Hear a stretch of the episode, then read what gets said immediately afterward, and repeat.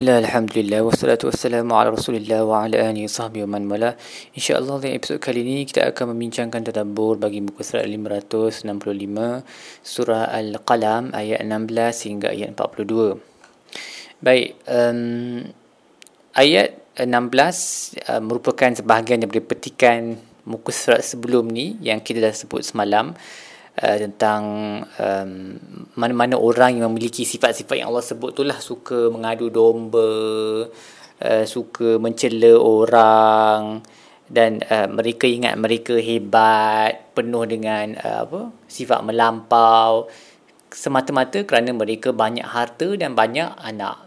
Jadi ayat 17 Allah sebut uh, um, Allah bagi satu kisah dan Allah kata kami akan menguji mereka inna balawnahum kama balawna ashabal jannah. Kami akan menguji mereka seperti mana kami menguji uh, tuan-tuan punya sebuah dusun. Menguji siapa ni? Menguji kaum Quraisy dan juga mereka-mereka ni lah yang yang mempunyai sifat-sifat yang bongkak semua tu hanya kerana mereka banyak anak dan banyak harta. Uh, so apa kisah uh, penduduk uh, pemilik-pemilik dusun ni, tuan-tuan punya dusun ni?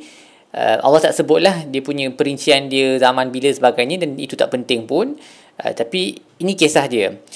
Mereka mempunyai sebuah dusun dan menjadi uh, menjadi satu uh, adat ataupun kebiasaan uh, bila sebelum mereka dapat dusun tu bapak mereka bila bila bila mana pergi untuk menuai harvest tu menuai buah-buahan dia dia akan memang Uh, mengecualikan sebahagian daripada tuaian tu untuk diberikan kepada orang miskin sebagai hak orang miskin lah. Uh, dan bila bapa tu mati dapat ke anak-anak dia ni, mereka ni uh, kikir. Okay, very greedy. Dan mereka bersumpah. So, bila sampai satu hari sampai dah uh, waktu untuk menuai buah-buahan tu, uh, mereka iz aqsamu la yasrimunaha musbihin. Mereka akan pergi dan cepat-cepat tuai semua buah-buah tu pada waktu pagi wala yastathnun dan mereka tidak menye, menye, uh, membuat uh, sebarang pengecualian. Apa maksud pengecualian di sini? Para ulama ada dua pendapat lah. Satu kata mereka tak sebut insya-Allah. Yang kedua mereka tak fikir bahawa mereka perlu mengecualikan meletak tepi sebahagian daripada hasil tu untuk diberikan kepada orang miskin. Uh, jadi mereka um, niat mereka tu memang buruk lah. So fa tafa 'alaiha ta'ifun min rabbika wa hum na'imun uh, fa asbahat kasarim dan apa mereka pada waktu malam tu ketika tidur Allah telah menghantar uh, sebuah azab ke atas dusun tu habis musnah totally gone. Terbakar ke angin yang kencang ke something like memang habislah. Uh, probably dia memang sampai buah-buahan je semua rosak sampai macam uh, mungkin kena strike by lightning ke kebakaran or something like that. Memang terus habis dusun tu um, seperti seolah-olah dia telah habis dituai. Ha, macam tu fasbahat kasarim jadi pada esok paginya mereka bangkit awal eh. Pagi very early in the morning fatana dan musbihin memanggil satu sama lain. An yaghdu ala harfikum in kuntum sarimin cepat-cepat kita nak kena pergi dan ambil semua hasil buah-buahan tu Uh, famtalaqu wa hum yatakhafatun. Mereka uh, bergegas pergi pada waktu pagi awal pagi wa hum yatakhafatun. Sambil uh, berbisik kepada satu sama lain dalam suara yang perlahan Al, apa yang mereka sebut? Alla yadkhulanna hal yawma alaikum miskin. Jangan kau bagi uh, orang miskin uh, apa-apa peluang pun untuk dapat hasil pada hari ini. Dan mereka masuk ke dalam uh, dus, mereka bergerak ke arah dusun tu dengan keadaan uh, penuh keazaman untuk melakukan uh, perkara tersebut iaitu menuai tanpa memberi sedikit pun kepada orang miskin. Uh, dalam keadaan mereka ingat mereka berkuasa ke atas dusun tersebut. They they they forgot that everything is in the hand of Allah. Mereka ingat mereka tuan punya dusun mereka akan pergi dan ambil semuanya.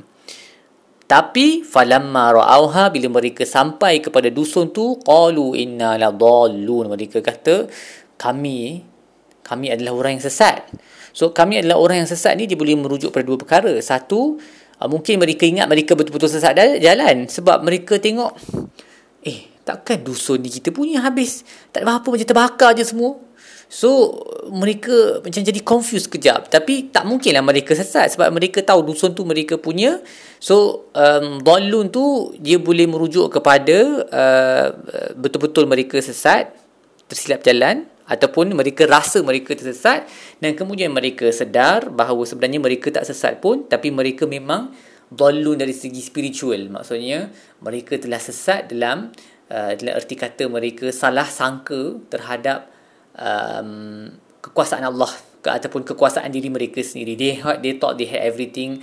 They, they were in control of everything. Bal nahnu mahrumun. Kami telah mereka sebut kami telah diharamkan rezeki ini so um, maksudnya waktu tu mereka sedarlah yang Allah telah menghukum mereka kerana keazaman mereka untuk menafikan hak orang miskin.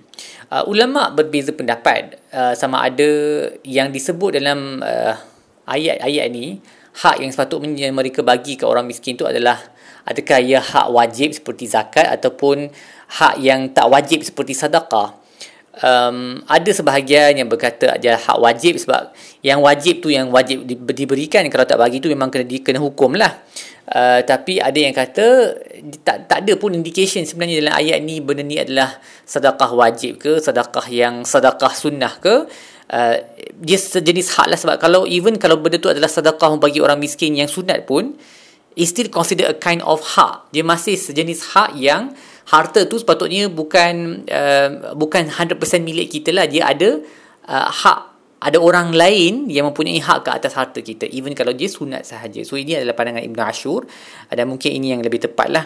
Uh, tapi mereka tetap dihukum. Dan hukuman ni di dunia. Kalau kalau kita tahu hukuman um, yang tak bayar zakat ni dia kalau kat dunia ni dia boleh terlepas lagi kan. Dan dia akan dihukum oleh Allah di hari kiamat dalam kubur dan kiamat nanti uh, tapi ini adalah satu hukuman di dunia ni. Sebenarnya sif- kerana sifat mereka yang uh, berazam untuk melakukan uh, satu kejahatan yang agak teruk ni lah menafikan orang miskin daripada apa yang uh, menjadi hak mereka sepatutnya. So seperti mana mereka mengha- cuba berazam untuk mengharamkan hak orang miskin Allah telah haramkan hak harta ke atas mereka. Hak-hak dusun tu yang sepatutnya mereka punya Allah haramkan rezeki tu ke atas mereka. Because that's what they did.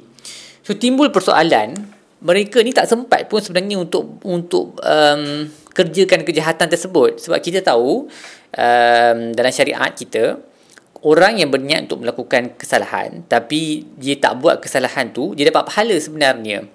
So apa apa ceritanya kat sini? Yang mereka berniat untuk membuat satu kesalahan tapi tak sempat mereka buat kesilapan tu uh, mereka sudah pun dihukum. So sebabnya adalah seperti yang disebut oleh Ibn Ashur cara mereka berazam tu adalah seolah-olah mereka dah buat benda tu.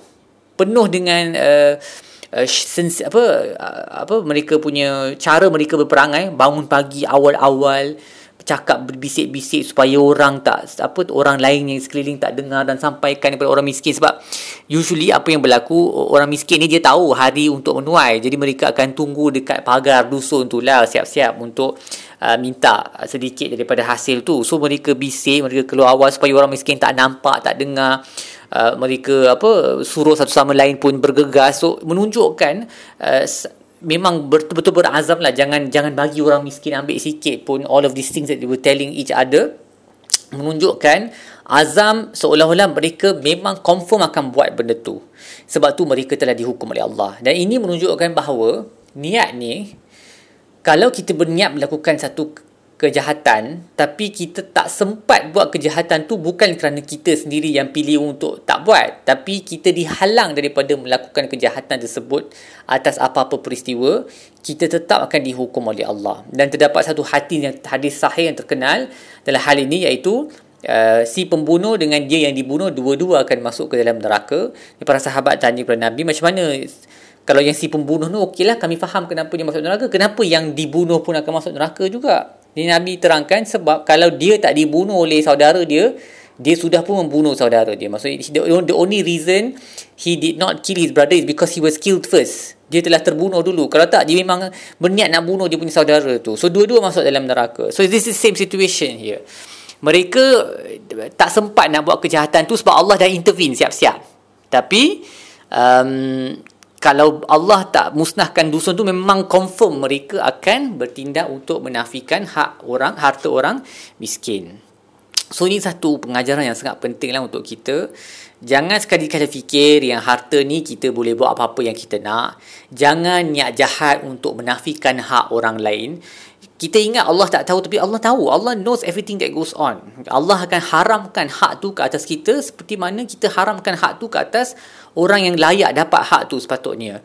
Kalau bukan di dunia ni tu Allah sebut pada penghujung cerita ni Allah sebut kazalikal azab wala azabul akhirati akbar. Begitulah azab tetapi azab di akhirat tu lagi besar lau kanu ya'lamun kalau mereka tahu.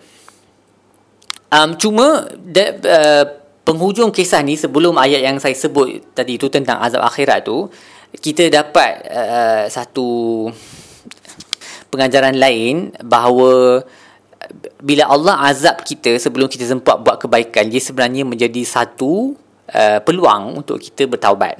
Uh, sebab mereka akhirnya bertaubat qala ausatuhum bila mereka nampak mereka punya dusun tu terbakar yang paling uh, yang paling afdal di antara mereka berkata qala alam aqul lakum laula tusabbihun. Kenapa kan aku dah sebut kenapa kita tak bertasbih kepada Allah? Kenapa kita tak bertasbih ni boleh bermaksud insya-Allah dah kenapa kita tak sebut insya-Allah? Kenapa kita tak fikir tentang Allah dan apa yang Allah nak kita buat? So maksudnya dalam kalangan adik-beradik ni yang dapat dusun ni awal-awal tu memang ada seorang yang baik tapi dia punya suara tu ditenggelamkan oleh adik-beradik lain yang kikir ni.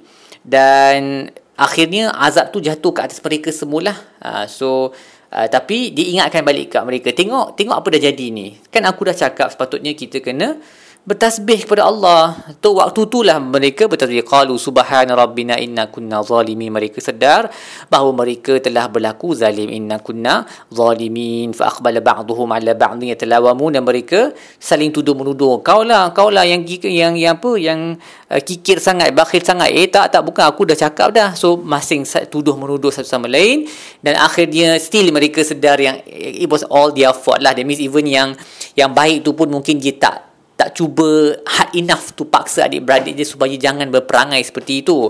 Qalu ya wailana inna kunna taghin. Ya Allah, uh, kami telah uh, melampau. Asa rabbuna ayyubdilana khairan minha. Mungkin kami mengharapkan Tuhan kami akan menukarkan uh, kehilangan ini dengan sesuatu yang lebih baik. Inna ila rabbina raghibun. Kerana kami sangat berharap kepada Tuhan kami. Lepas tu Allah sebut kazalikal azab. Begitulah azab. Wala azabul akhirati akbar. Dan azab hari akhirat itu lebih besar.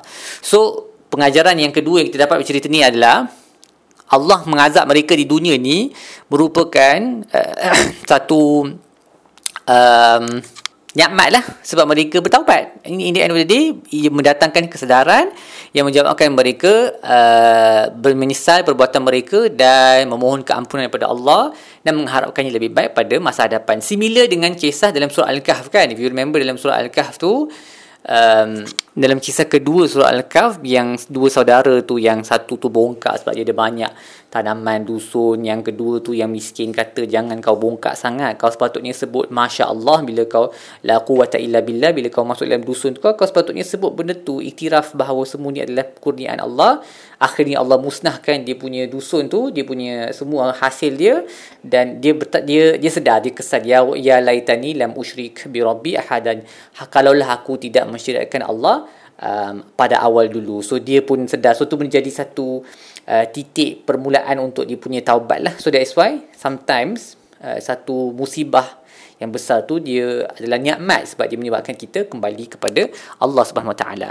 Selepas itu uh, Allah sebut tentang um, secara general Allah ini orang ber, yang bertakwa pula mereka akan berada di sisi Tuhan mereka di syurga inda rabbihim jannatin na'im. Inna lil muttaqina 'inda rabbihim jannatin na'im. Sebut Allah sebut dulu di sisi Tuhan mereka. Sebab itu yang paling penting sekali. Apa? Uh, keridhaan Allah tu lepas tu baru sebut di mana? Di di syurga yang uh, yang penuh dengan nikmat. Kemudian Allah bertanya beberapa soalan yang retorikal yang jawapannya sepatutnya diketahui uh, secara logik oleh mana-mana orang yang berakal sihat afa naj'alul muslimina kal mujrimin? Patutkah kami melayan orang yang muslim dengan orang yang mujrim dengan cara yang sama? Malakum kaifa tahkamun? Apa masalah dengan kamu ni? Bagaimana cara kamu menilai? Adakah kamu mempunyai satu kitab ataupun uh, yang yang di dalamnya uh, kamu belajar bahawa kamu boleh buat pilihan sendiri? Innal innalakum fihi lama takhayyarun. Adakah kamu ada kitab yang kata kamu boleh buat pilihan sendiri apa-apa yang kamu nak? Ataupun adakah kamu ada satu persetujuan dengan Allah sampai hari kiamat um, yang kamu boleh dapat apa-apa yang kamu hakimi apa yang kamu nilai. Am lakum aymanun alaina balighatun ila yaumil qiyamati innalakum lama tahkumun. Salhum ayyuhum bidzalika za'im. Tanya kat mereka ni wahai Muhammad siapa di antara mereka yang boleh mendakwa dan uh, apa uh, menyebut dengan yakin hal-hal tersebut? Yang mereka ada kitab ke mereka ada perjanjian dengan Allah? Of course mereka tak ada tak ada apa-apa semua tu.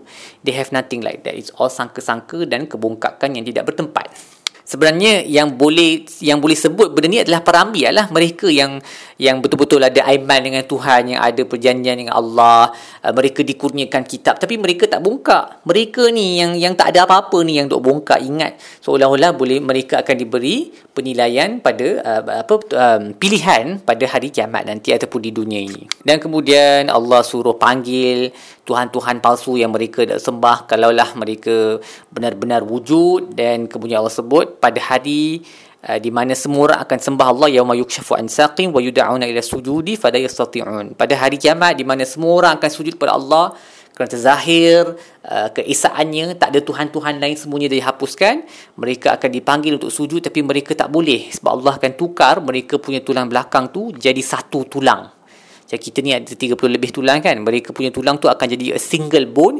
Jadi tak boleh nak sujud. Fala yastati'un.